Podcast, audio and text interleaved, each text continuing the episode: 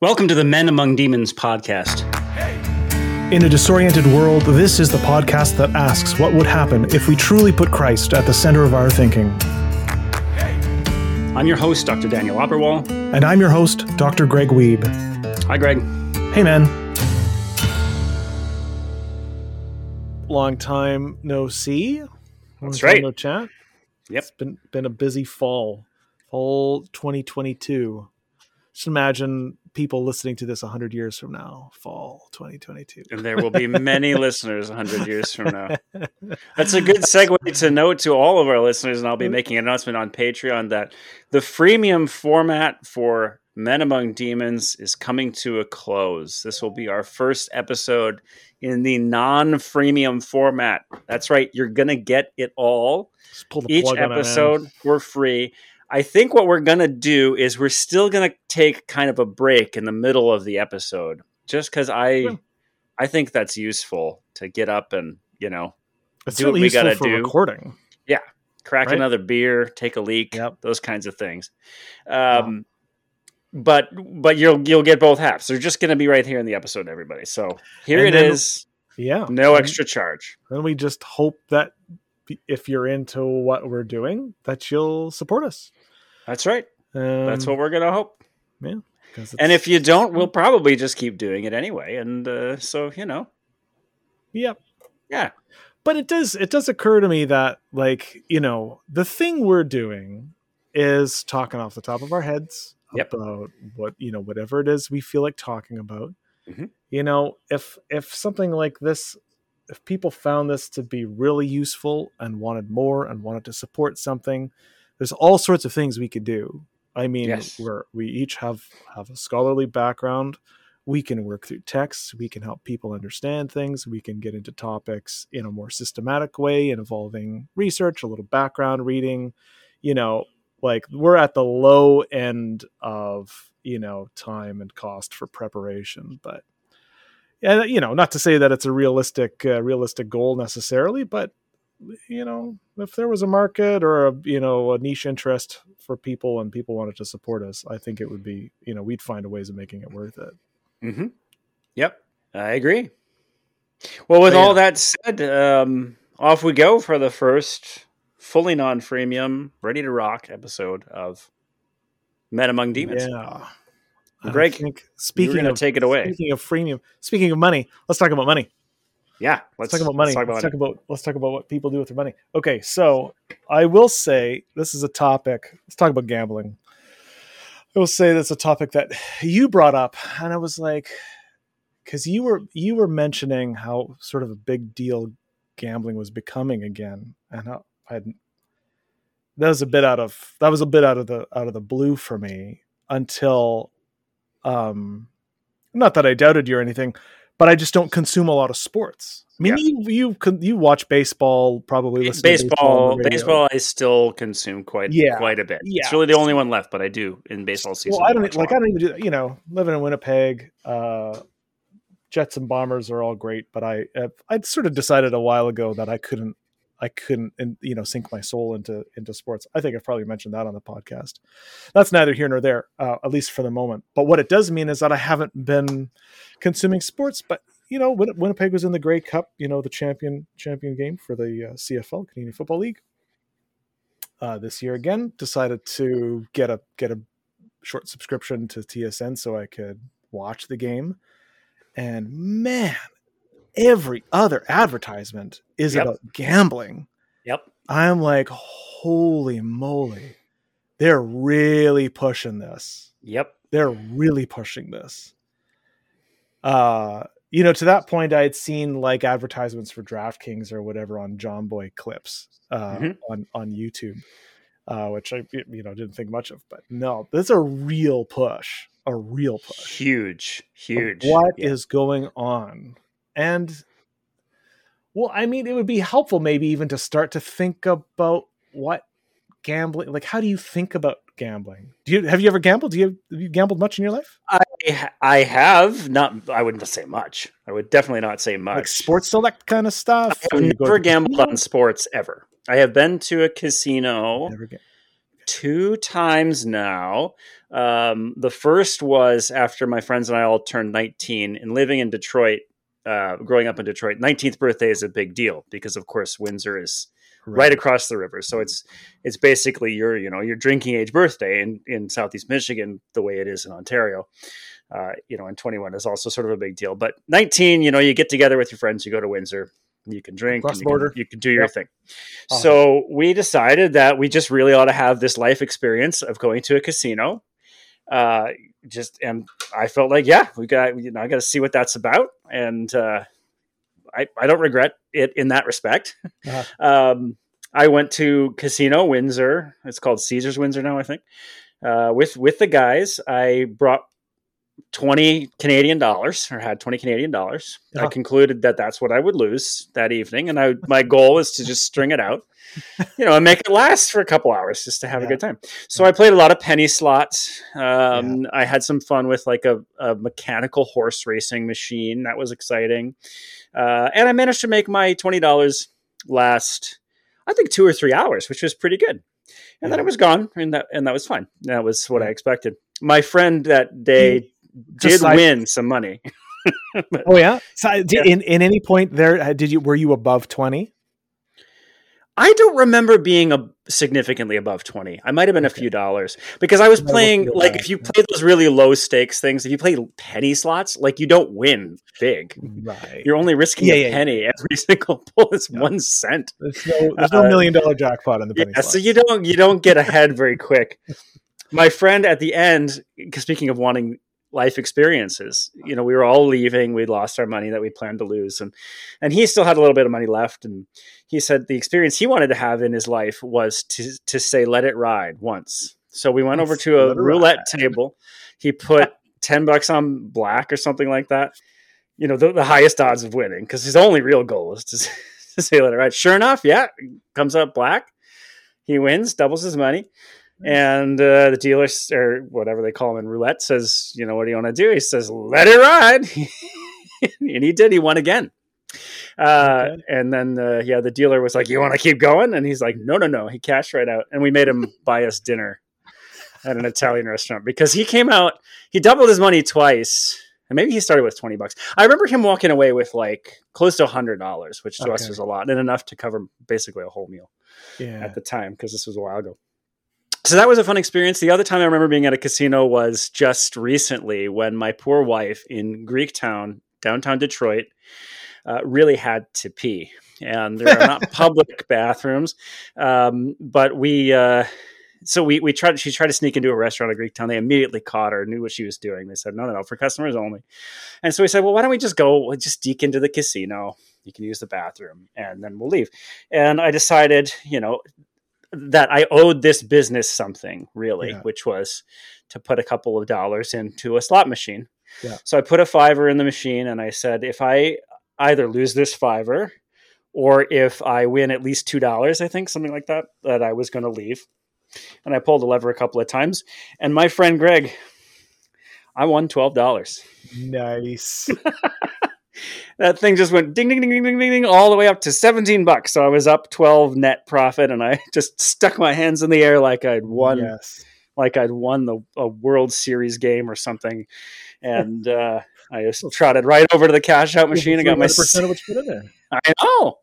All right, we got paid twelve dollars for my wife to use the, the bathroom. Sweet. So I called that a big win. Most successful so casino. That is that is my um entire experience with gambling. How about yeah. you, Greg? Mine's not that different. Um, yeah, I I remember my I remember my brother when we were like uh, late teens kind of thing playing sports select once in a while. I don't think I ever did. I think all I ever did was play, just like you say, the nickel slots mm-hmm. at a local casino a couple of times. McPhillips yeah. Casino. Yeah, because you get a roll of nickels for a couple of bucks. Mm-hmm. You feed the machine, pull the lever, right? And of course, you can push you can push the button or whatever, right? But no, you want the whole experience, pulling the lever, ka-ching, uh, until you run your way through your your twenty nickels uh, a couple of times over, and then and that and that's it. Mm-hmm. Um, I was pretty young. That would have been early twenties, so no special occasion. But I think I had a friend who was just into playing the nickel slots at that time, mm-hmm. and uh, uh, but you know, that's it. You know, maybe once once or twice hitting a hitting a slot slot machine. Other than that, that's it. Never really had much allure, and of course, I never really tried either. Yeah. Right. Yeah. So. Uh, Yeah. don't I don't recall winning anything meaningful. Um, Not even so- twelve dollars because I'll remember that till the day I die. Winning right? No, nothing so nearly big deal, memorable. big deal in my life. nearly as memorable as winning twelve dollars. uh, I, I mean, I've probably gotten a, a lottery card uh, as a as a gift. Yes, Not it's true. I. I have bought lottery tickets a time or two. I have done that. Yeah, Uh-huh. yeah, and, and that that's interesting. I I kind of wonder. I've done it a few times when like the jackpots have been absolutely huge. You know, my brother and I bought a bunch of tickets once when the Mega Millions in the United States hit 500 million for the first time or something, and everybody was doing it. It felt like a cultural phenomenon. You know, you just had Yeah. to get in on the on the fun, Yeah. and um, so we did. And I've bought I've bought lottery tickets just occasionally on a re- on a weird whim. I'll just feel like I just want to buy a lottery could ticket. I could Yeah. see you having a weird whim like that. It's just like, ah, that I'm gonna buy a lottery ticket. Your character. you know what? Today I'm gonna buy a I'm lottery. gonna buy a lottery ticket. That's right. You know, and there goes my five bucks and whatever. Uh, I have an uncanny ability to get no numbers right. I think almost every time I bought a lottery ticket, and I feel like you should get something for that. Like I avoided all the numbers. Not even I didn't even get one. Like that's that's that takes a little bit of, of luck. I think. Really something. Yeah. Yeah, I mean, so this is interesting because I like I kind of, I had a fun evening at the casino that one time that I was sort of relating. Um, it was a fun experience. I don't know how much fun I would have had if we kept going back there over and over. Yeah. Maybe I would have continued to find it enjoyable. I don't know, but the attitude I had then and the attitude that you you're expressing, um, it's a particular approach to it. You know, I thought that my one true evening of gambling was that one experience in, in Windsor, and I I approached it as I am going to pay twenty dollars for a Yeah. couple hours of entertainment. Yeah. This is a cost. This is a fee. You know, like like whatever, like going to a baseball game. You know, you Yeah. pay some money and you you have an entertaining experience for a couple hours. Um, and I think approached that way, certainly at the time, I didn't think there was anything morally wrong with that. Even now, I mean, if you really approach it that way, I, I'm not sure it bothers me terribly much. Like if that's how you see it, well, I'm going to No. do something entertaining for a couple hours. I'm going to play these games, and I'll probably lose my money. Um, but of course, the thing is with gambling that's not the same as baseball is the you know the the, the power of the experience and the proneness it is to creating addiction and screwing people up. You know, the fact that you and I could do it unproblematically without any damage to our lives, and most people can. Um, you know, okay, fine, but a, a lot of people, you know, this absolutely destroys them. Yeah, I mean, in a, in a certain sense, I wonder. Like, it's kind of funny that we're we're talking about it. You know, we'll go on to talk about it for this episode because, in a certain sense, neither of us are are qualified at all to talk about gambling. You, you know what I mean? Like Oh yeah, having no. no experience. What's you know fundamentally no experience, right? The experiences that we've had amount to no experience. not even really gambling, really. really gambling. Yeah. yeah because you're not yeah if you're thinking of if you're thinking of what you're doing as fundamentally paying a casino as an institution for you know a couple hours of entertainment you're not gambling you're not letting anything ride Yeah. uh so you know uh, maybe it's maybe it's good to be cognizant of that but but and and yet like there and yet there is something i think yet there is something about it like what is it about what is it about gambling that that that makes it a moral question that makes it that we would be talking about it on our on our Yeah. on a podcast called men among demons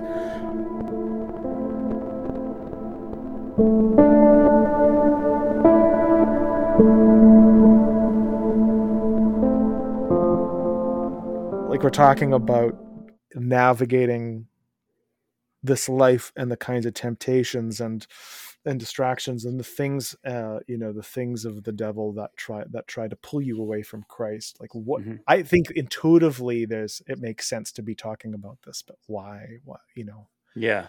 Well, the the reason I was interested in bringing it up as a topic wasn't so much to you know discuss our own experiences with gambling because they're Mhm. very limited, Mhm. uh, but it's because of the same experience you just had, and I, I you know I had it a little earlier because I do still follow baseball, so it was for exactly the reason you said, realizing that all of these ads constantly, it's any sports fan is being assaulted absolutely assaulted at every single commercial break, sometimes multiple times per commercial break, with uh, an invitation to come gamble, come gamble, come gamble, come ba- gamble. And just like drug dealers, you know, these institutions, these apps or whatever are saying, you know, your first, you know, X number of dollars are risk. We'll give you a hundred dollars, you know, quote unquote, risk free. Uh, I don't know exactly how all the details of that work, but it, it's not a completely free hundred dollars, but it sort of is. But anyway, so you know, you, you can you can get started having fun with our app for for no risk, just like you know your first hit of drugs is free, at least Yeah. according to the you know prov- pro- proverbial uh, yeah first one's free.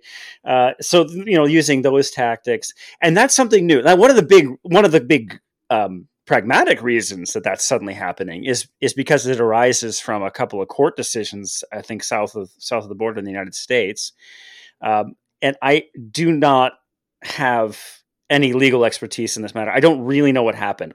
The the totality of what I know is that basically at a federal level in the United States, um, it, it became impossible for states to make sports gambling illegal. So now you can do sports gambling in any state in the US, and this is also true in Canada. So wherever we are in Canada, you can engage in sports gambling. As of even, I think, three years ago, or even, maybe even two years ago, but as of very, very recently, that was not true. If you wanted to gamble legally on sports, you had to go to a, a couple places where that was allowed. You know, you had to be in Las Vegas, Nevada, um, and I think you couldn't even like you couldn't even call your buddy to put a bet on for you in Vegas. Like you, at least if you like, Pe- Yeah. right people would do that kind of thing Yeah. sure but Yeah. like legally if you wanted to do it above board you know you had to be there in vegas and then sure you, you could do it that puts an enormous restriction on the industry breaking that open all of a sudden absolutely everybody in canada or the united states wherever they are sitting on their couch can legally pop open an app on their phone and place a bet on a game and that just opened the floodgates to this massive Well, that was a massive industry, Yeah, yeah, which yeah. is now attacking us uh, as sports fans uh, all over the place. And that that was the piece of it that caught my attention for Uh-huh. this show. Uh, you're right. Gambling itself, like I can't speak to gambling addiction. I've never experienced it. Um, the morality of gambling itself, I, yeah, maybe think we can get into a little bit. But but yeah, that's the piece that that caught me. Like, what is happening here? This seems like a pretty big cultural phenomenon. This seems like a pretty big shift. Um, and yeah, what what the hell is going on beyond Yeah. just the? Yeah, go ahead. Yeah, well, uh, I mean, I think at a material level, it's easy enough to see. We can start there, and, and that is like one of the reasons I suspect you and I didn't get looped into gambling very much is because, uh, at least, at least speaking for myself, I probably always, I probably perceived a that I, I don't have much money. That gambling costs money. That's Mm-hmm. prob- right. I, I perceive that in a way that you know uh as a kind of truism Yeah. that I was never going to win so it costs money i didn't have much money i never saw much hope in in winning anything if there was anything skilled like i was never into poker or well, you know anything that there might even be a little bit of skill involved never mind pure you know pure chance what, what whatever that looks like in a casino Mhm. um i all of that added up to a, a perception uh, you know in my mind that this this was a one there was a one way street of money money leaving that i didn't that i didn't have so Mhm. it's like there wasn't any temptation because i never saw it as a winning proposition um well so and the casinos know this gamble you know whatever book uh i don't know what you call them bookies um Mhm. N- know this and so there's incentive to advertise if it's legal now Yeah. uh it seemed it seems to me that that knowing that gambling is is uh overall very much a wide one-way street for money to to enter into gambling institutions uh you know makes a lot of sense for why why they'd start pushing advertising. Yes, I mean obviously the pragmatics are just are obvious. Mhm. there's, mo- there's money to be made now. The law has changed, you know, and it's a feeding frenzy. Similar with you know cannabis becoming legal in Canada, and you know you have some places where there are three, four, five cannabis shops all in the same block. Uh, you know, everybody went nuts to try to make money in this new industry. Now there'll probably be some retraction of that at this point, but you know, there, there's that initial feeding frenzy, that explosion. But both of these things are are related because one of the things that occurred to me when the gambling came in, the sports gambling specifically is what we're talking about here, um, is there, it's an extension to some degree at least of this attitude that, well, people are going to do this anyway. So we might as well, basically, we Let's might as well let's them. make it legal. Yeah, Which so is exactly what we did with- fair, Yes. fair, yes. manner. So this is exactly what we did with cannabis in Canada and in a lot of states in the US as well. People are going to do this anyway. People have been doing this anyway.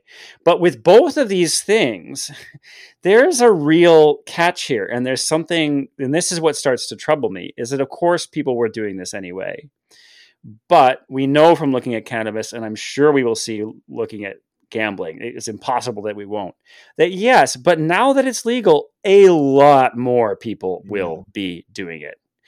And what about that? You know, you probably have friends. I certainly have friends who would never have touched cannabis Right. until it became legal, and now they've tried it, and some of them consume it regularly now. Yeah, and gambling will be absolutely the exact same thing. So And there's this Notice attitude the that like slippage into mushrooms too. Now, It's like within Right. a couple of years, it's like, oh, now everyone's talking about about microdosing on mushrooms. It's like, microdosing oh, mushrooms. Okay, that's the next thing then. Yeah. Gotcha.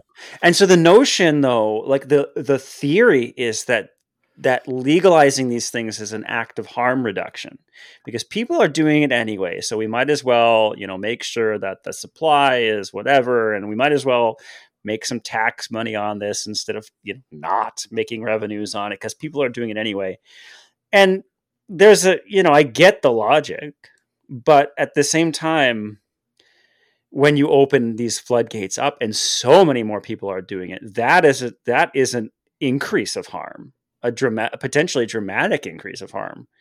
Um, yeah and I, mean, I think that's true of cannabis but it's even more notably true it's i think it's more inarguably true of gambling because gambling is absolutely bad in every way for everyone but the casinos the consumer of that product is inherently by definition being harmed.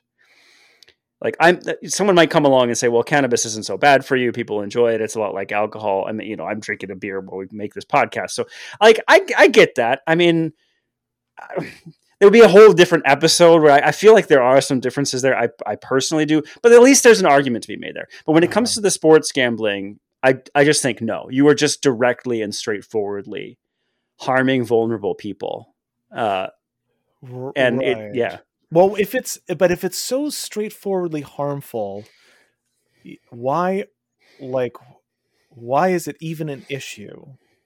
I, I mean, I suspect the morality of the question, you know, like the, the question of what is going on in gambling is is somewhere in there, and that's sort of why that's sort of why I I spent a, a moment ago belaboring sort of the, the obvious point, which is that you know if there's now a market for it and and people are people are sort of suckers for this you know of course people are uh, of course uh, you know there's going to be all sorts of advertisements getting people to gamble now that it's legal.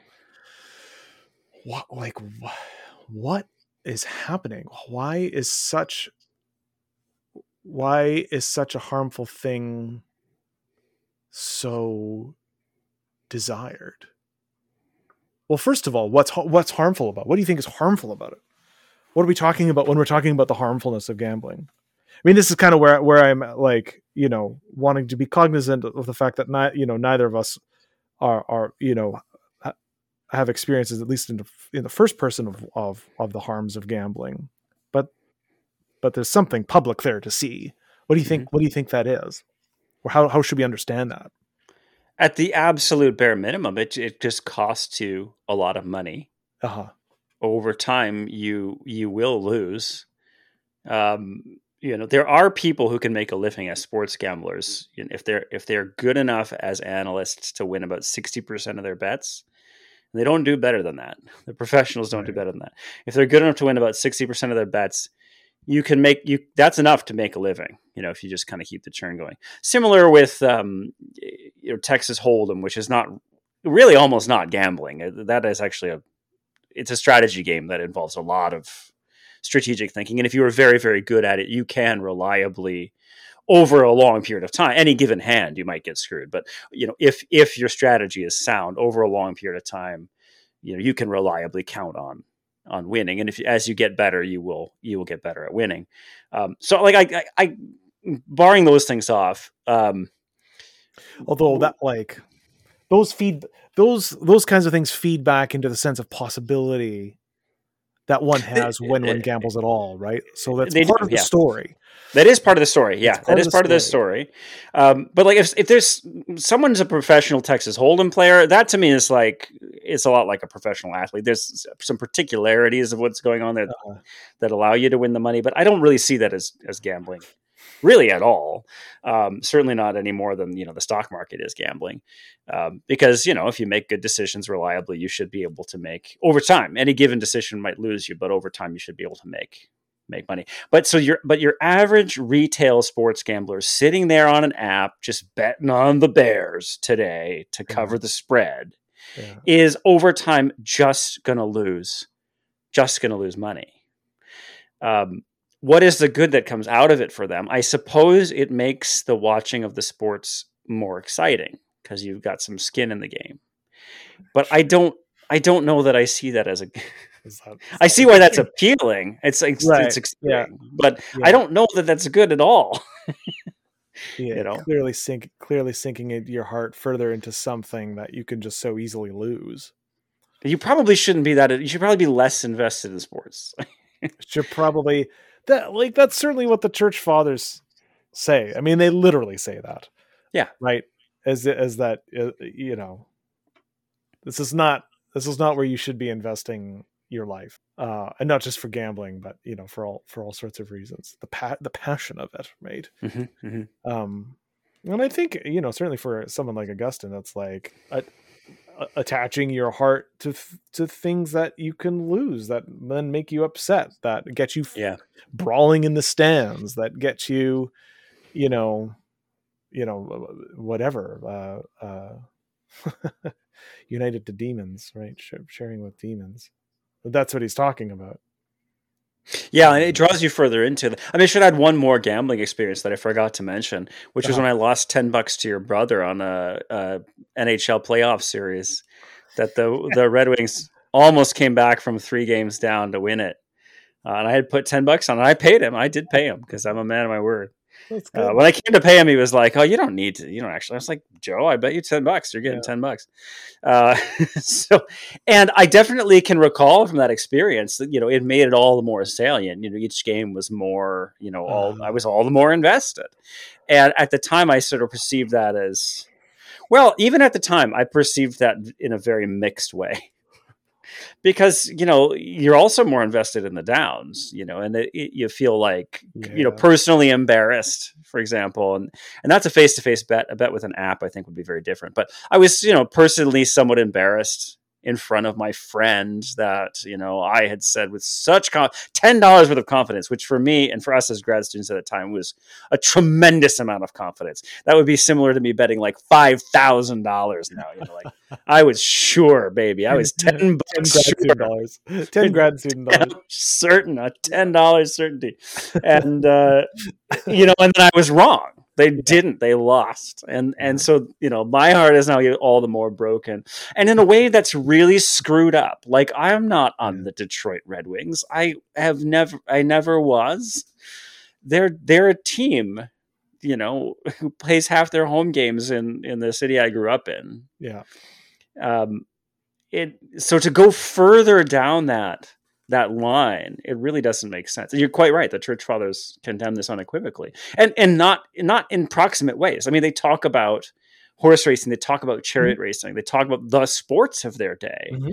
as whipping up these kinds of emotions, this kind of passion, riots, you know, they used to have in, in ancient Rome, sports riots, just like still happen to this day, especially mm-hmm. surrounding soccer, football.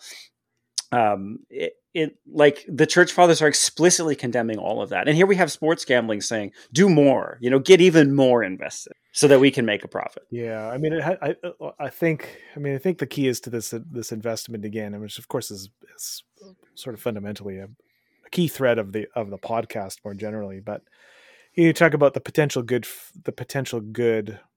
You only desire things because you think it's good, right? So the potential good in that sense, right? What are what are people desiring when they desire gambling? There's certain uh, a certain experience, certainly that you can say that you have, whether you win or lose. But probably most people are, you know, trying to win. Well, maybe it's both.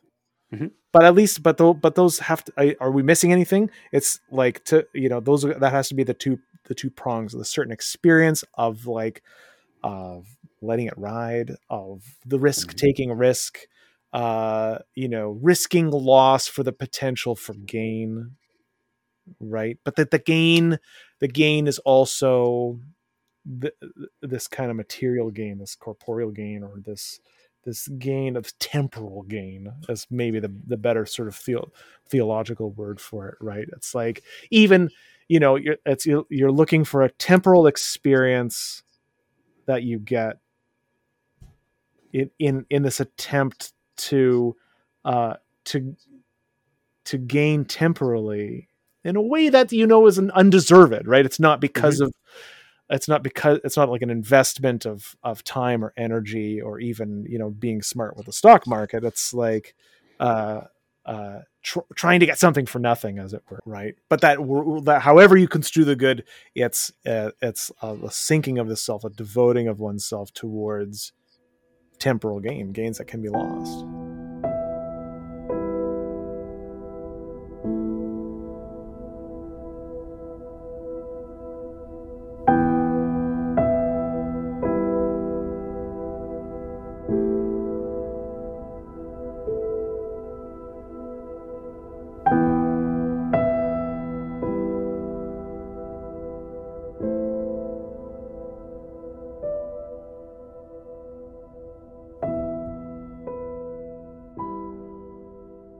Yeah, and what I what I think is really eh, just especially pernicious and, in evil, if I may use that term, about this aggressive marketing of sports gambling and gambling in general is is that you just there isn't gain for anybody but the marketers. Right. And that like I do think you turn a kind of corner. There is an ambivalence, and it's something we could, you know, unpack probably much more fully like whether you know marketing of anything is a, is a, is a good thing or whether this is just all straightforwardly you know demonic by nature but i mm-hmm. think there is something to possibly be said for situations in which you know you're you're marketing or you're advertising a product or you're just honestly letting people know about a thing that they might want to buy or invest in or something because they might actually want to do that and you're sort of providing some information. Mm-hmm. um, but this sports market the sports gambling stuff is is just so fundamentally predatory because they're gonna win you're gonna lose. It doesn't work quite the same as pulling slots. I mean the way sports gambling profits the casinos or the sports books is what they seek to do is make sure that the money is is even money on both sides and you know, then they uh, they they win based on their fees. Like they just make their money on fees. What they want mm-hmm. is to just always for the house. The house wants to always have a push, right? And then the money is the fees, because um, otherwise they'd be gambling on sports too, which they're not stupid enough to do because they can't control the outcome. Right. you know, in slots, they control the outcome. They know exactly what the odds are, so they will always win because they literally control those odds, and that's it you know. Right. Uh, but in sports, they don't play the game, so they have to make money in a slightly different way by by shifting the um, of, yeah the odds or the spread. This is where the spread comes from. The point spread was created as a mechanism for um, for bookies to be able to keep the keep the uh, the money even on both sides because otherwise who would ever bet on you know this massive underdog well if you give them a point spread they'll be willing to bet on the underdog to, to clear the spread So and then they take just take their money in fees.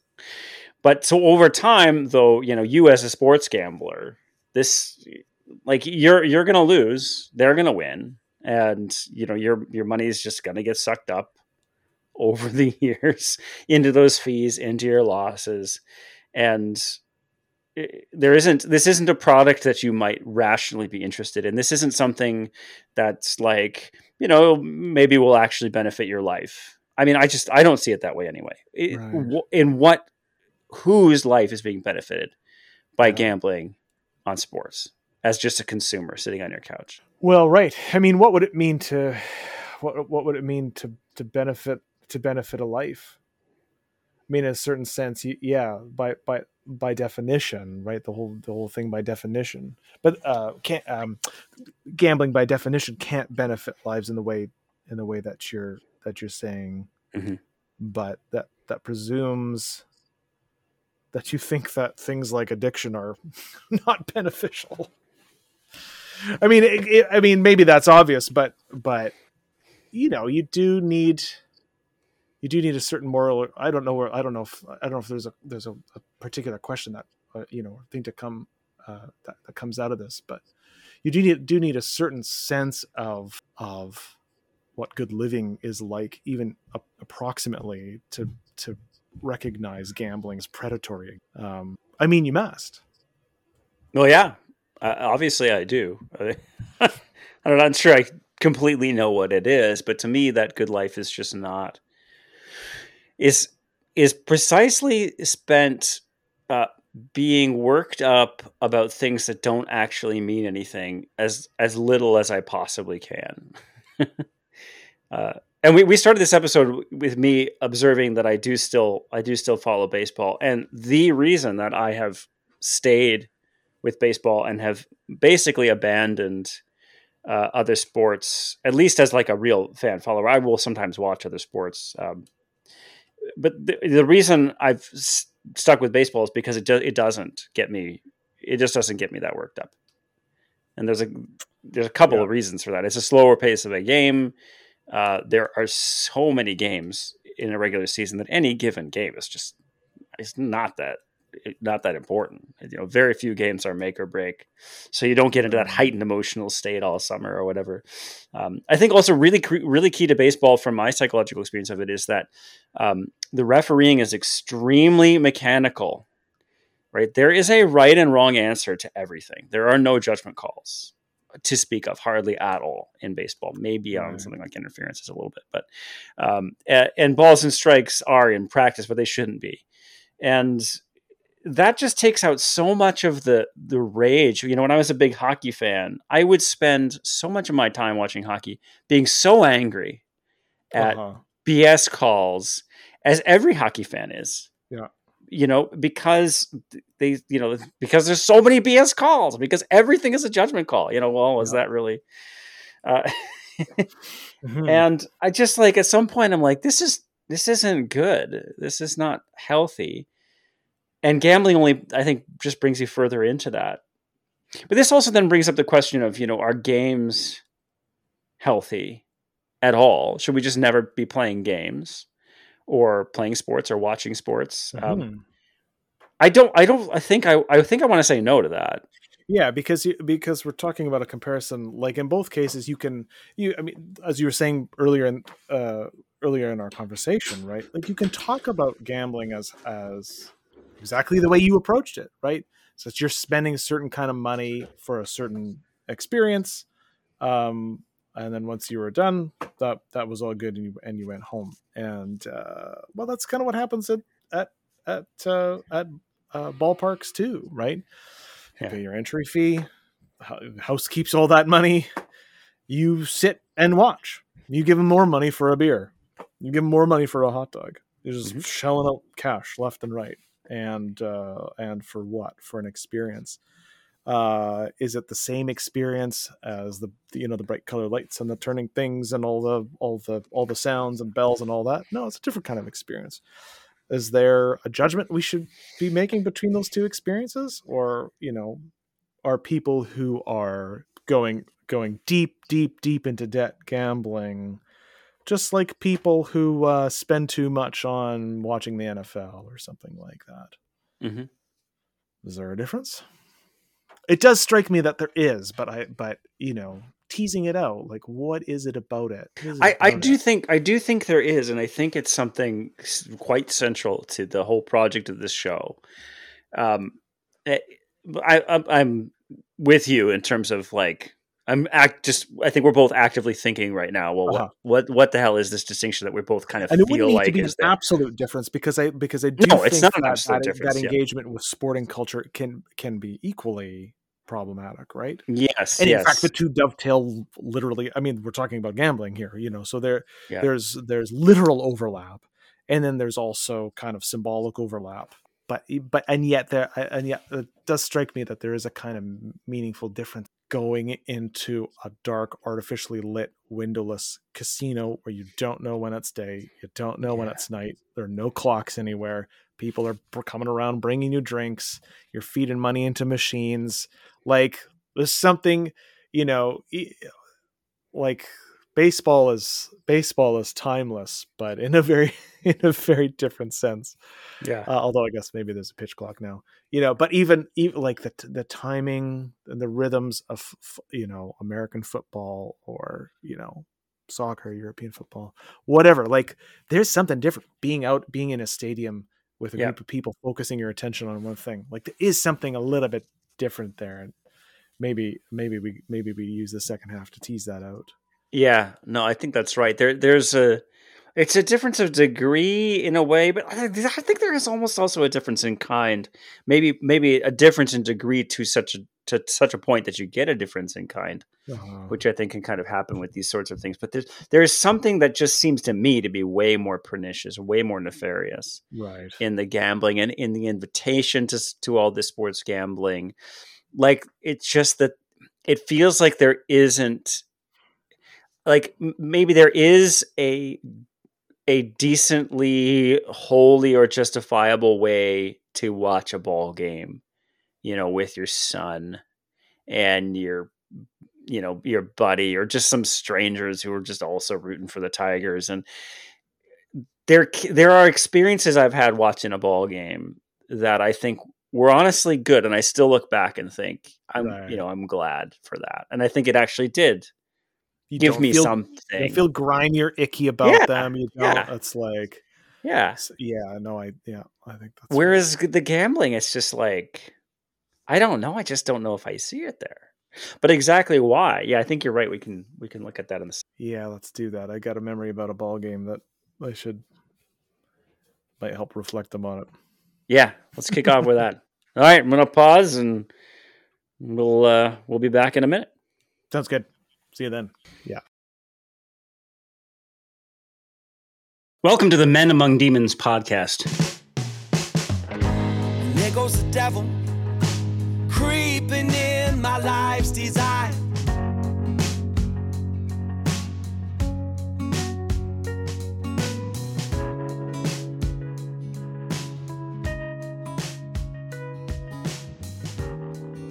All right, we're back. Welcome to the second half. And uh once again, this is our first time just including the second half right right here in the first. just give it all away. That's right. i think i think that's the way to do it. You're gonna tell us a story about a ball game, Greg. yeah i was just i was thinking our conversation made me think of it just as a point of contrast. I mean it uh, it's a bit of an aside and maybe an aside to aside that it's about baseball. I mean it's interesting. Think about the experience. I've had good experiences going to foot football games and hockey games professional sports teams but usually the quality of that time you know has more to do with winning or losing uh, than anything but certainly you know well maybe you have you have a good hot dog and a good beer and you're with good company and that's that's all part of it. There was something i had a, i went to a ball game. My my uh, daughter was a, a patrol and their patrol team did uh, their patrol crew was doing really well and so they got free tickets to uh to Goldeyes game winnipeg Goldeyes. and uh, so i took i took i took my kid down and she was in a little parade and blah blah blah uh, there was something magical about that evening. And I was just by myself. I mean, sometimes my kid was around, sometimes she was running off with her friends or whatever. So, uh there was something the, the the weather it was you know sort of early early midsummer before school's out probably late may or, or june the uh the temperature was absolutely perfect you know windless probably low mid 20s and there was something going on with the trees around they were letting off all their seed and so uh, and so there were Mm. these like cotton fluff balls that were like like wafting in it was like snow in the middle of the most perfect weather day it, you know there's good craft beer there it's like everything was just the setting it mattered that it was a baseball game but i couldn't tell you whether whether Goldeyes won or lost which was Right. interesting um, Yeah. but there's something just about being at the ballpark and i was thinking you know i really needed my my my friend dan here that's what i that's what i was thinking the whole time what i really needed was my friend dan here And it would have been perfect. that would have been perfect Well, we'll try to recreate that at a Tigers game, maybe. I know it, that would be a um, ton of fun.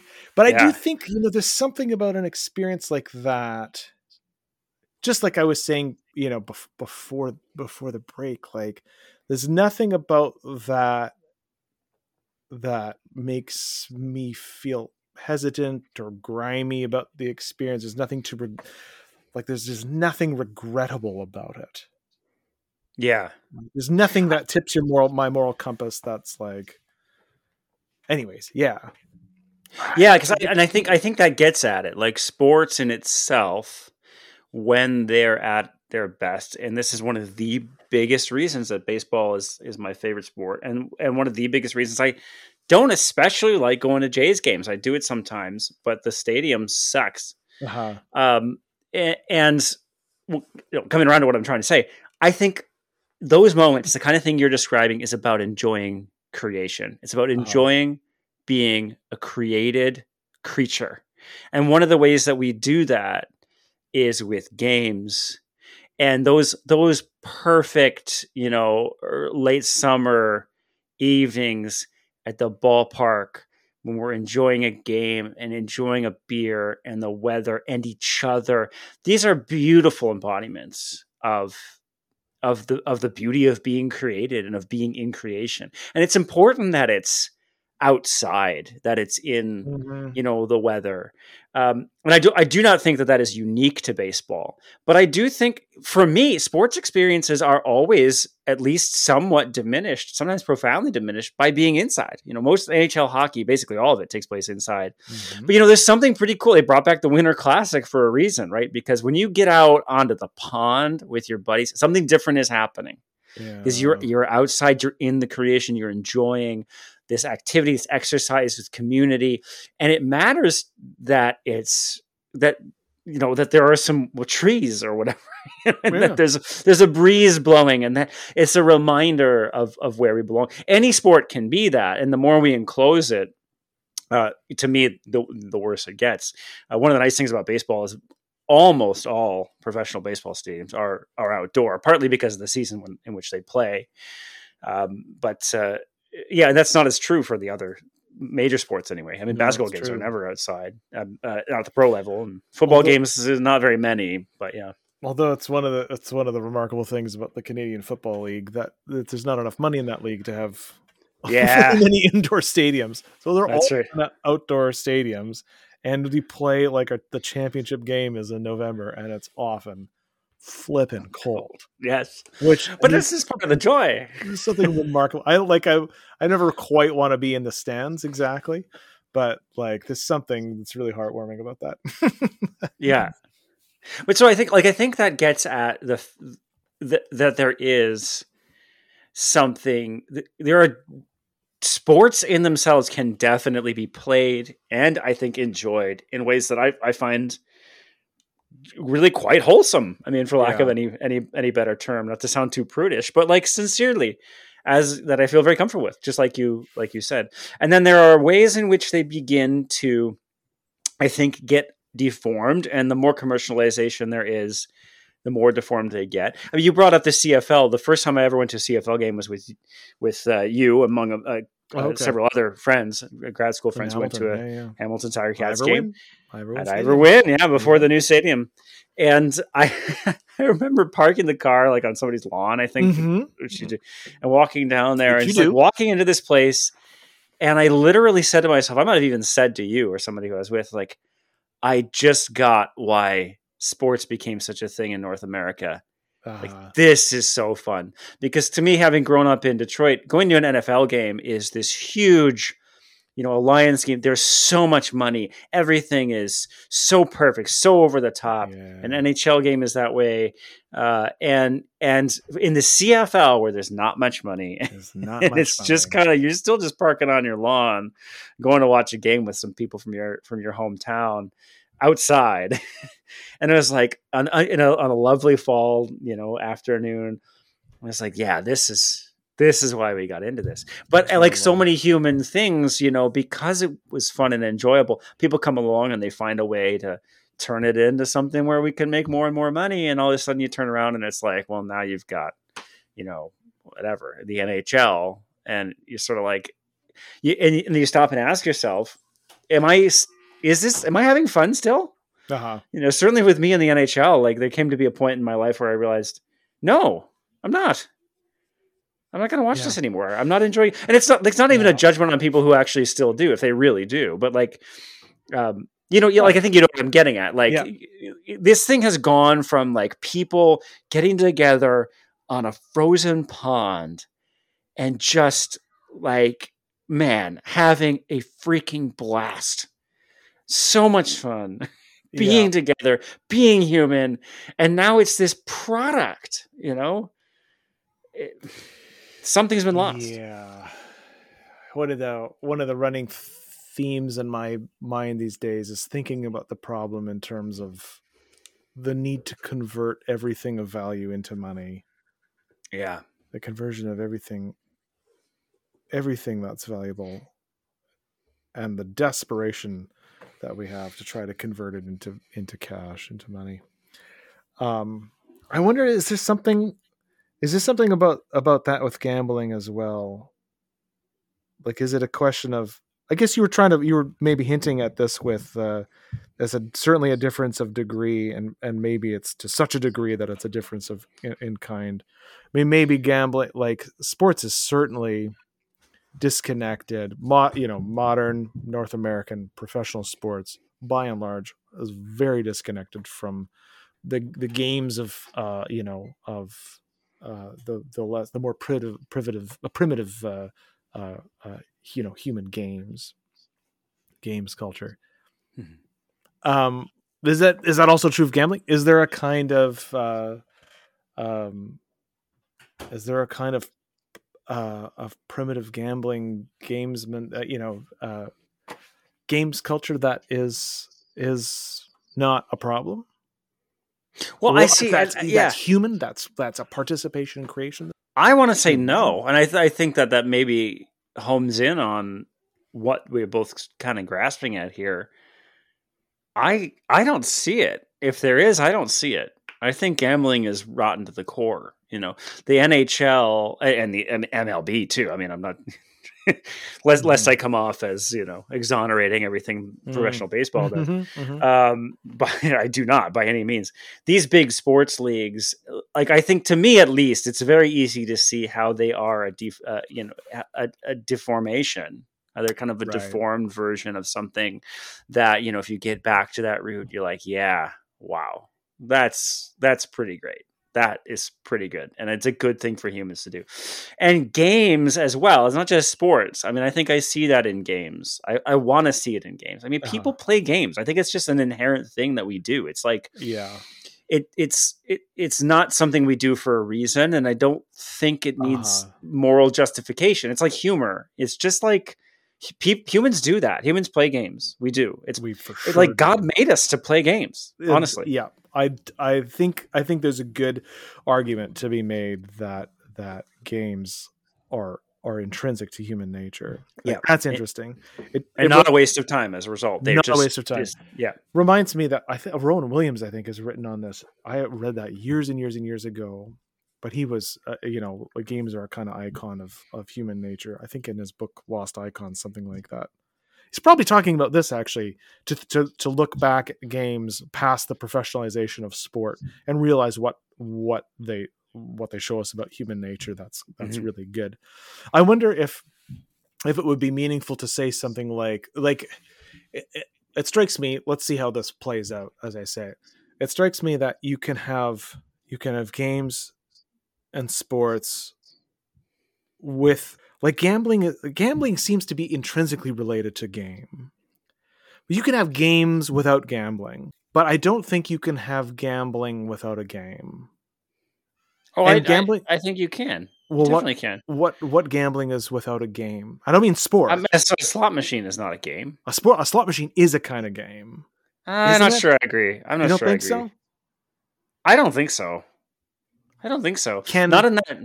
can yeah well yeah okay It's just it just comes up with a with a series of digits or symbols, and though if you get the certain ones, you win, and if you get the other ones, you lose. You're not doing anything to it. You know, it can run itself. All you're doing is giving it money, and then sometimes it spits money back out at you. And so, like, this is exactly where I was going. Is like I don't I don't think we call it gaming sometimes, gambling, but I feel like to my mind, gambling is like um, in this sense is is like uh, in most cases, Texas Hold'em might be an interesting situation where it maybe kind of almost isn't. But anyway, in most cases for sports gambling, it it's like it's a parasite on on an actual game. It's not. I'm not playing Yes. a game. I am not playing a game if I bet on the Lions to beat the spread at all. The No, Lions must be parasitic on playing the a game. That's, that's right. Yeah. parasitic on the game. Yeah. But the- yeah, but that's sort of my point. And I, I don't know, like, how different are slots slot machines from throwing dice? Right, throwing dice is a kind of game. You roll, you roll them, know. and you see if and you see if you can get a certain combination. Right. Right, but you're but there's no Like, you there's play no Yahtzee. skill. There's no there's no like you're not doing uh, there's no exercise of of your humanity. There's you're just you're making yourself a pure kind of slave to forces outside of your control and hoping they go your way. In an actual game, they, there may be chance involved in a, in a in a real game, but I think in well to me, we're now we're just sort of debating the definition of game, but it's kind of Mhm. important. Mhm. Um, to me, a, a true game, the kind of game that I think is intrinsic to humans in, in that good way, in that way that I really want to embrace and, and celebrate, is something that allows us to exercise our agency in creative ways. And just throwing dice, and you know, we'll see if I win or you win. It's not. It isn't. You know, I'm not making any choices or or doing anything with my body that that vectors towards anything greater. It's just it's like I'm it feels to me very deeply idolatrous to say I'm just going to be a slave to, you know, however the dice come up. And then I just cross my fingers that they they go my but we direction. do have like we do have those little those little nearly meaningless games that we that aren't linked to gambling at all Yeah. like, part, like the thing the thing that i'm trying the thing that i'm trying to draw is exactly that i think that gambling essentially is parasitic on games Mhm, mhm, yeah. that's the that's the point i'm trying to make i think Yeah. that that you can have ga- you can have games without gambling but you can't you can't have gambling without games I see. you yeah. actually you have to have some like in order to gamble then you need to gamble on something that these Something, even if it's as simple as you know that these line that these numbers will line up or or that I'll get a certain I'll get a certain you know symbolic return on these dice right, right. and and I do think that like a slot machine is slot machine's an interesting example it's all almost like it's kind of a purification of as mi- a- as minimal a game as you can possibly have you know for the purpose of yeah like how you know what's what's the least sort of uh the the least game quality you can achieve the most direct route to gambling that we could possibly think of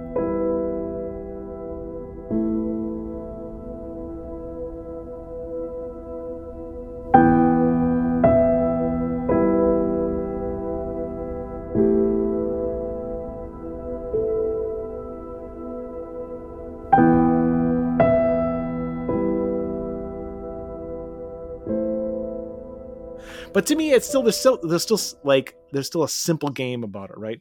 pull the lever, see if you can get the thing. Pull the lever, see if you can get the thing. Yeah, yeah, and uh, yeah, maybe, yeah. and, I mean, it's uh, interesting with a slot machine. There'd be no interest in it if it weren't if you weren't gambling on it. No, I Like, think that's a- right. It's a game so so simple that there would be no reason you would never do it. That's right. once. Which Yeah. is different from sports, obviously. Yeah, no, I, I think that's right. Um, oh, my little girl. Um, I was th- I, I I can't quite remember. I was thinking about like slot slot machines as as as an attempt to kind of c- cut most most of the chase Just so we get straight to the uh, to pure get straight to the pure gambling. to- mainline it to us, baby. Yeah, but I do Yeah. think like there is a kind of game, and and the fact that no one would want to play that game unless they were gambling, uh, you know, doesn't doesn't undermine the point, and maybe that even highlights a little bit uh, something. yeah. about No, oh, I can see what right? you're. Yeah, You I can see what you're saying. That yes, yes, yes. So if we count, because yeah, we don't want to spend the whole episode It's- debating exactly what a game is. But if you count a slot machine as a game, it's a game that you would never, never, ever play if it weren't for the fact that you might win some money on that next pull. Which does, I think you're exactly right. That does kind of highlight the distinction between the anticipation of the reward, the money, the in this case completely unearned, completely unearned reward, uh, and so that if I'm on a slot machine, that's what I'm here for. Period. And I can't even make an excuse to myself, really, as though there is nothing fun about a slot machine other than the prospect of winning. Nothing. You would never, never, never do that just for fun Yeah, no, that's right. itself. Yeah, that's right. And I think, yeah, it strikes me then that like maybe the thing, maybe the thing is exactly the pernicious thing about gambling is, it's that it's a kind of alchemy. It's or Yeah. it's a it's an attempt, it's an attempt to ar- artificially inject meaning, but to do it in exactly the invert in an inverted way, in a demonically inverted way. You're trying to right you take a, a meaningless shitty little game like a slot machine but you can make it feel like it's meaningful by letting money ride on on the outcome Yeah. Yeah.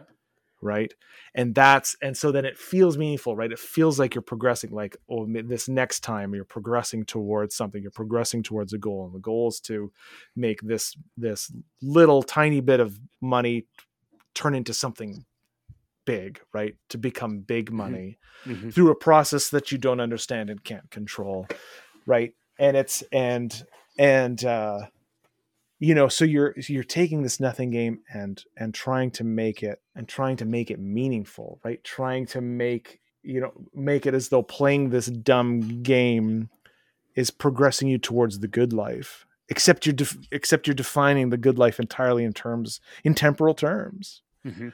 That all that what i what i really need what i really need is a payout and uh, uh but it can't it can't be understood right? It's only randomly generated.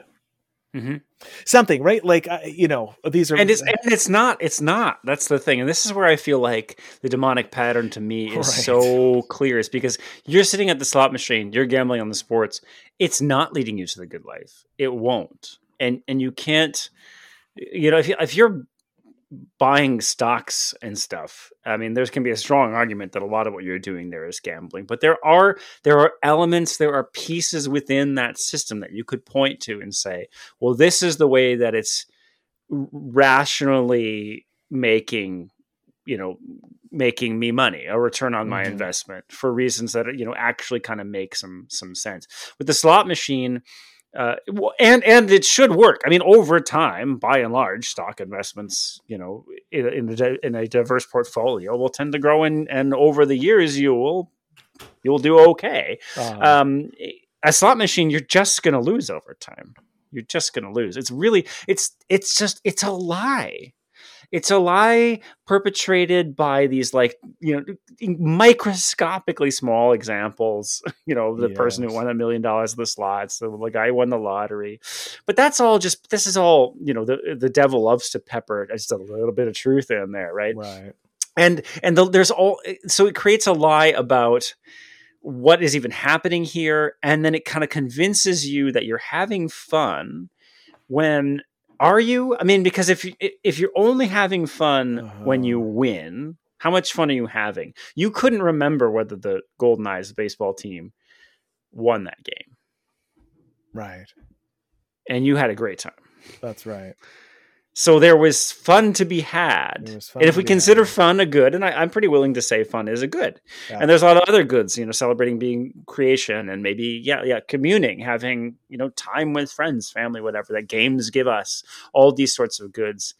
Uh, slot machines, gambling, they don't do any of that. They take us away from our families, they invest us in something that isn't important. We aren't actually having fun unless we're winning, and we're going to be doing that less often than we're losing uh, by definition.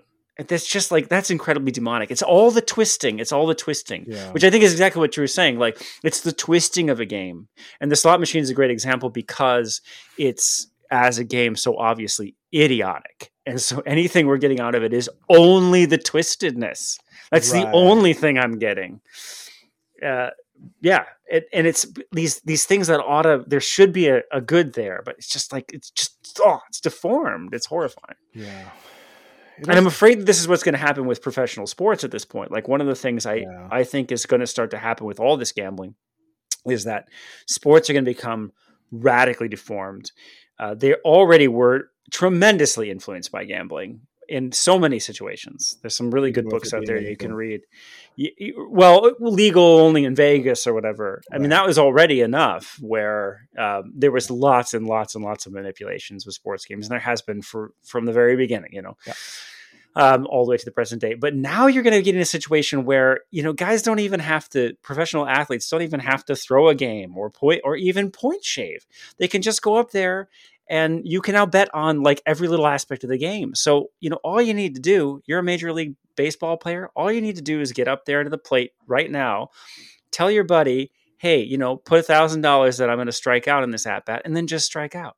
And now you win, right? You have absolute control over that. And because you can do these micro bets, and the whole system assumes that these players are out there just playing honestly, and it will very quickly deform all of pro sports. Um, not because people are going to be throwing games or Vegas is, you know, scripting how the outcome is going to be, like people used to say, but because, like, hey, you know, if I can just double my money by striking out, and then, and then you can, of course, you can tell yourself, well, I'll, I'll still try to win the game. This is just one at bat, you know, it's, we're up by three, you know, I'll just go get a strikeout. It's fine, you know, I'm going to win some money. That's it's Um. That's the yeah. slippery slope. And so the parasite gets in there and just starts to infect and turn Yeah. everything into a damn slot machine where there's not actually any more fun Yeah. here other than the gambling. That's my fear. Yeah, there's something of that like that, something that just occurs to me about the partitioning of the game. Like the thing the thing that's enjoyable about the game, about the experience of the game has to do with its unity and cutting it up into little pieces to sell it. Strikes me as exactly a demonic pattern, right? Like Yeah, yeah, the, pu- the- the push towards different sort of the you know d- disunification. It's, it, right that's a very it's a prominent pattern certainly in augustine's demonology but i think that's just tapping on tapping into a, a more fundamental pattern you know of- yeah partitioning it all the gods governing all the little all the little things right? Um you can't get married without without 10 gods or you know you know 100 gods goes the joke or whatever but they they uh because you need a god of the lintel even just to cross over into the bed blah blah blah, blah. Mm-hmm. um yeah cutting up you know taking a game and cutting it up so that it can be gambled upon more, even more readily. even more readily in a minute way like strikes me as as as ex, you know doing the op pushing in exactly the opposite direction of the one you have to go in to have to experience the game as a good hmm Yes, exactly. That's exactly my intuition.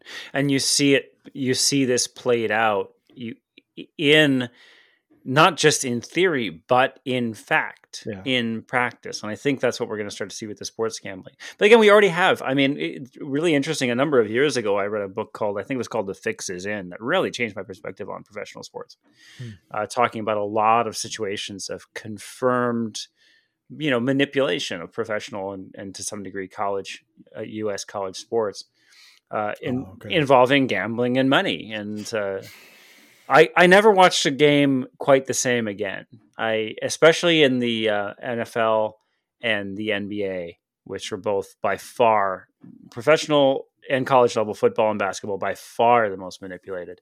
Uh, it does happen in the NHL and it, it does happen a little bit in the MLB. It's very, very, very hard to do in the MLB actually. Uh, for this point, the MLB has all kinds of other scandals. You get steroids and whatever, but right. um, but the gambling stuff is is pretty difficult in the MLB. Um, but there's a little, there's Pete Rose, there's that kind of thing. But yeah, in the NFL and the N- and the NBA and in basketball, you know what the process is is you you get a hold of you know somebody who who can have a certain influence on the game and you basically just try to get them to manipulate things so that you either clear or don't clear a spread you know reliably and they don't even have to throw the game Right. you know the spread the spread is beautiful because people need this uh, beautiful for these for these people who are manipulating the sport um, because you can say well i still i'm still going to try to win but i'm just going to make sure we only win by you know five points instead of six because if we you know because then then i've done my job and i get my money and we still will win the game you know you can do that moral justification that we all do but yeah, I never watched sports the same way again, and I because I came away thinking, well, it's not pro wrestling. You know, if you watch these sports, it's not scripted. They're out there playing, but it's also they are not just showing up with you know an even playing field where everybody just wants a nice fair competition now boys and let's just well, may the best team win and not even just for gambling for you know the nba um, probably still does this th- to this day but you know they would have conferences before a game about you know how they kind of want to call it Hmm. and the thing is, there's nothing illegal about that. There's nothing illegal about the National Basketball Association deciding, yeah, you know, maybe we go real easy on the Bulls tonight. it's true. Maybe we'd kind of rather see them win. They're still going to play the game. They still have to, they, and they might lose in spite of our efforts to help them win. Mm-hmm. But you know, we're gonna we're gonna slant the court, and uh, you know, we'll just try to nudge it. A little nudging it. Just there's nothing illegal about yeah, that. there's no laws of the land that that prevent you. But this is, I mean, that's a profit motive for very, it's like a marketing motive. You know, maybe you want Sidney Crosby to win this year's cup because he's a big star, you know, whatever. Maybe you give him a little help. Maybe you don't make a few calls. or maybe it's because you're on the take with some, you know, mafioso because you got into gambling trouble. Uh, but for whatever reason, you know, it, it attacks the purity and says, Yeah. it, it changes out the value. If there's a value to a game or a sport, it's these th- things we've been trying to articulate, and it swaps that for, you know, making a buck, making money. It's funny how that like you bring up professional wrestling, WWE kind of thing. Uh, it's funny. It's funny how like uh, you, you know trying to control the outcome or trying to influence the outcome that way sort of moves it in that direction.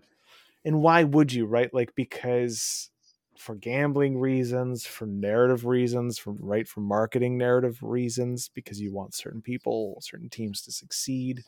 Like if you go full, but it doesn't work. Again, it's parasitic, right? Like it doesn't work if you go full WWE because that's physical theater. That's what it is. You Right. can't. You can.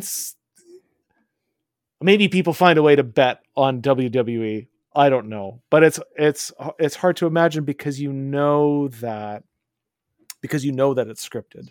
Yeah. You know the whole. You know, I I had my years as a as a WWF fan before it became WWE, and you know I got my back up when people said it was fake and all that. Uh, same- Oh, really? You actually thought it was real?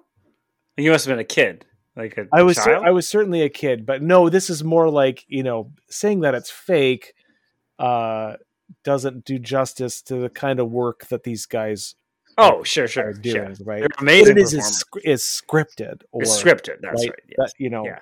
But, but It's- it's different. incredibly athletic, and the the, Yeah. the the way these guys, but you know, but that like so it's so it's interesting that you know the influence of the outcome only matters for gambling and that kind of thing as long as the overall perception is that it's being played fairly Yeah. do you know what i mean like and to go to go all the way to the full wwe it's like you you rob the perp you know it just becomes theater right there's nothing to gam there's nothing to Yeah. gamble on Oh, I have way more respect for WWE, although I don't enjoy it and never watch it. But Uh-huh. I have way more respect for them than the NBA. Honestly, I really do. yeah Take that NBA. Sorry, basketball by far my least favorite sport, and this is why. No, I mean it's an inc- it's just wildly manipulated league, and it's I mean don't even get me started. This is not, not our topic, but yeah, I mean I think you're right. Like WWE, that it is that is just theater. It's not a the- type of theater that I enjoy personally. Um, but But I guess the point is, like, as- performance. It's quite impressive. I mean, what they managed to do, they're amazing performers. And so good for them. Like, yeah, th- at least they're like they're being honest, and I I think that's like dishonesty is a big part of this. Yeah. Dishonesty about what gambling can provide for you as a consumer of gambling. Dishonesty about what it's going to do to a sport. Dishonesty about you know what what is good. Um, about your prospects. I mean, there's got to be a dishonesty about like the odds of you winning, which aren't good, you know. Um, but maybe man, it's that little earworm that's like, well, but maybe you will win because occasionally people do, right? Like, like Yeah. s- that's, I suppose, in a way, not an outright lie, but it's certainly deceitful. Uh, and the WWE Yeah. isn't. It's just guys performing That's in right. tights. and I think that that like it, there's something about there's something about the human spirit that values a, a fair contest, right? Like you want to see even at these in these high level sports. Uh, there's something about the there's an intuition that what you want to see is for it is not that the other opponents literally you, you know that your opponents literally get destroyed but that they have a fair match and you want your team to come out on top but in the end you kind of want them you kind of want the, the teams to be able to shake hands and say it was a fair match. Well done. Give props to your opponents that beat you.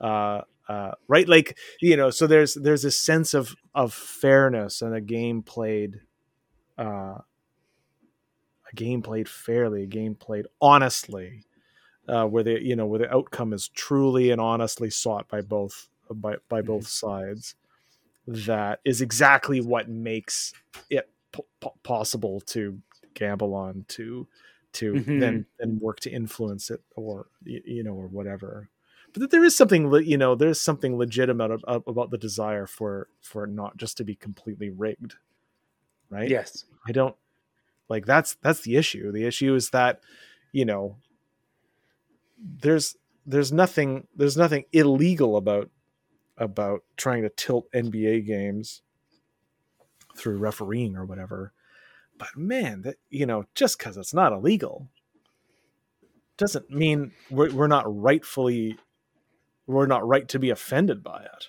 hmm But many people maybe aren't even. I mean, I think, you know, they maybe that's okay for a lot of people. But yeah, I think I think your point there that it's it's it's inter- it's very interesting that the the gambling itself, which seeks to be a parasite, which you know suck kind of suck the lifeblood out of these sports, really does depend on them like actually playing the game. It'll be interesting over the years if these apps really do start and i really really think they will where we will start seeing scandal after scandal after scandal where it's like you know how many times did you strike out on purpose to make an extra thousand dollars or whatever? Uh, um, and the apps themselves actually need that to not happen you know otherwise you're right that, that, that's what you're saying like otherwise you you start to get to wwe territory where like i think you be i don't think people bet on that uh-huh. if they do, there's something I'm not getting. But like, you wouldn't straightforwardly bet on it. You wouldn't go bet on the winner. No that's right If you're sa- if you're sane, I mean, no, someone that's knows right. the answer already. yes that's, Uh, that's right So Don't I don't really know why casino would get involved, and like Yeah, it doesn't make any sense. So yeah, so you like the parasite has to be like any true parasite. It it if it kills its host, it's in trouble. And if sports gambling kills sports such that people no longer perceive them to be legitimate fair contests where anything can happen and where all the athletes are sincerely trying to win and where the referees are sincerely trying to do their job well, then sports gambling itself could actually could kill its host and therefore really struggle. But there's something there's something really I'm still trying to kind of grip at what this what this shows us or what it's an embodiment of in terms of of a Mhm. demonic pattern. This Mhm. parasitic thing, this twisting thing, this taking of something good and just like yeah, just latching onto it and like sucking the energy out of it and Mhm. like just making it kind of worse Mm-hmm. and m- trying to turn it into almost a zombie. It's not quite dead because we we need to continue sucking the lifeblood out of it, but it's vampiric, you know. Mm-hmm. The demonic. I feel like that's how the demonic works with with everything. Yeah, I mean, like the thing, the thing that rings for me is the is the attempt to make little things meaningful, the attempt to make the games more meaningful, the sports more meaningful, um, by by injecting this this uh, the possibility of of, of making money on uh, you know of of of uh, yeah financial gain from it. Hmm. Um, I mean, d- the demonic demons are demons are it's, it's about false meaning at, at least in part. Mm, mhm. um, right leading you leading you to the wrong you know the wrong sense of truth. They're false mediators. Demons are false mediators. Christ leads you to god right? Christ uh, uh, christ is of the utmost significance both the, both the sign and the signified both the both the, the the one who points you to god and the one to whom he himself points because he is god Mhm, mhm. um, God is the is the is uh, in a sense the meaning of all things. Mhm. Demons are false mediators, right? They're they're pointing you to different things as though they're meaningful when they're not. That's the lie.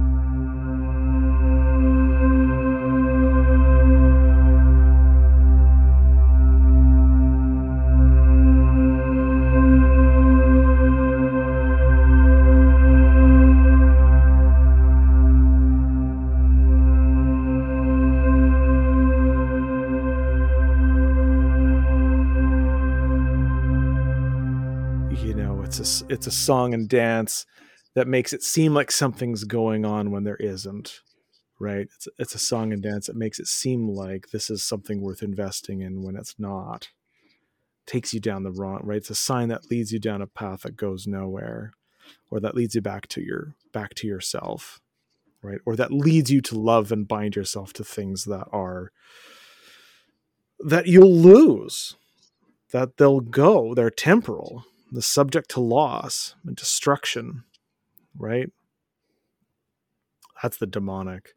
It's a big sign, a big neon sign, uh, suggesting that this is the place, right? Marketing itself as the place to invest yourself when all when all you're doing is investing in something that that you will just die in the end. That you'll just. I mean, I think, yeah, I think that's. I think it's in. I think it's somewhere in there. Yeah, no, I, that's an excellent articulation. That's that's sort of exactly what what I'm after, and that's what this is why I suggested this topic a long time ago. Because it's just to me, it just feels so, as I'm sure is obvious, and you know the way I'm talking and my tone of voice. That um, maybe because it's an attack on something I I, I still love baseball very much.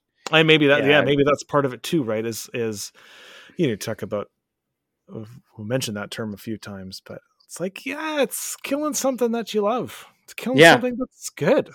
Games I feel good. I feel threatened by it, and there there are things. There have been many things in Major League Baseball for forever that have been problems. That have been things that like I I don't feel comfortable with, happy with. You know, whether it's the steroids or yeah, you know, or or the old school gambling to whatever degree that was happening. But it it felt like I know it, those things. I don't think ever felt like absolute existential. Like this could really be the end but the sports gambling feels to me like this this could be the end. This could be the end. If we can't trust if we can't watch a guy get up to the plate and know whether he's just going to strike out on purpose to make some money because his buddy's betting on the app i mean that's kind of the end. It's over. I'm just not going to be able to enjoy this like at all. Um, it's no longer just a little tainted you know? It's no longer like yeah there's a little bit of you know some there's a little bit of something bitter in the water and it yeah it's a little bit maybe that a little bit of salt in the water and it's not ideal but it's okay it, it turns into like this just isn't this just isn't It's no anything longer potable. And that's what this is what demons do you know they take something good or, or demons or demonic patterns you know Yeah. whether you're whether it's literal actual demons or just the patterns Yeah. that maybe we've we've begun i mean i wonder a little bit about something like sports gambling like eh, to what degree do we need to point and say you know, actual, you know, aerial powers, bodies, demons are somewhere behind this versus to what degree do people just start to just start to do it ourselves and Yep. become so profit motivated that we simply behave like demons without a second thought to to to paras to parasite to, to be the vampires upon our own thing that we made you know we made baseball and now we are the parasites sucking life out of it because we can make some money with sports gambling apps maybe the demons are just sitting back like we don't even got to do nothing like they, they're taking care of it Just well, yeah, all right. Just giving bodies to demons. Their bodies, uh, right? With this demons being aerial powers. I mean, how they manifest. It can manifest in a number of ways. I mean, one of the one of the one of the primary ways, one of the things I've been wanting to think more about, may- and look more into. But one of the primary manifestations of angels, for example, is in human painted icons. Humans are giving bo- angels bodies all the time. Mhm. More often, perhaps, than angels take bodies unto themselves or manifest themselves by their own powers. Yeah, it's, it's- humans are doing this with demons all the time. hmm Uh, I don't know what's what's what's the difference. I mean, it- demonic the demonic pattern is, in a sense, just ta- one a way of talking about the idioms uh, the idioms by which demons appear. But you know, things only appear. This is what I mean when I when I say it's uh, that that these are meaning. We're talking about meaning making creatures, right? They only appear idiomatically. They only appear in terms of idioms. It's how we all. Yeah, that's how rational creatures work. You only appear in terms. You only talk in terms of something. You only talk with the language that you've received uh that has that's conventional meaning anyways that's maybe that's getting a bit abstract but it but like the the difference that's that's demonic influence that's the influence of demonic beings is exactly that humans do these things to ourselves and manifest demonic patterns through our own powers all for the sake of profit and then justified as supposedly somehow harm reduction or yeah respecting people's freedom, which, you know, I think is important in its own way. Letting people make mistakes is something there's something divine about that. There is a divine pattern there. 100% 100% But uh, but there's also a divine pattern But, in providing law and providing rules. You know, both of those are divine patterns and saying, you know, no, you actually, no, you can't. You can't, this you can't do. You don't need to, you can't. Or if you really, really, really want to, you can get your ass in a plane and fly to Las Vegas. like isn't it Go do it that I like we're it, it feels like we're at a we're at the cusp of a moment where we're just we're just starting to see that like the safe injection site approach to uh to to drug use civic drug use Mhm. especially I think in Vancouver again this is kind of from reading headlines so I don't really know of substance but it's starting to sound like people are are ringing alarm bells that actually safe you know safe injection sites have have are, part of a story of larger degradation Mm. uh like isn't it interesting that uh, like the right hand doesn't know what the left hand is doing it's like you're getting this we're getting this realization in one part that actually maybe these uh these policies of uh whatever liberalization increased freedom or maybe even increased enabling right aren't Mhm. working so well here uh, at the very same time that we're trying them over here it's like maybe we Yeah. should do them more Well, maybe we should, and that, and that's a classic. That's another classic demonic pattern. You know, just Yeah. y- well, you just haven't done it enough. You know, we haven't made gambling legal enough, and that's that's the real enough. problem.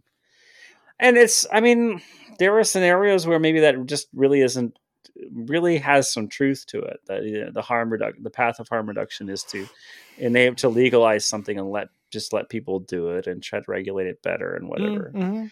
Um, maybe there's truth to that, but strikes it's me that there's a balance to be reached. I mean, yeah, it's you, trying to lock trying to lock it down in a tyrannical be quite the right call. I yeah, I think it's but probably it, balanced. it- discerning that requires this is a topic we've brought up many times. Discerning that when it's appropriate to ease up and let people make the mistakes versus when it's appropriate to give the law and be a lawgiver like God also is. God respects our free will at an absolute level. God also provides the law. the ultimate lawgiver. The discerning between those two modalities at a social level, at the level of creating laws and policies in a society, requires you to have a sense of what's good. Yes. And that's something that I don't see like in the gambling example that that we've used as our as our window into all this to, tonight. Um, to me, I, I don't see that question being asked at all. I actually do see it being asked to a degree with drug policy. I'm a lot more patient with those conversations because I, that's hard. You know, well, that's hard. Mhm. I f- I don't feel like I really know about you know safe injection sites. Okay, we got to keep an eye on it. Let's keep an eye on it.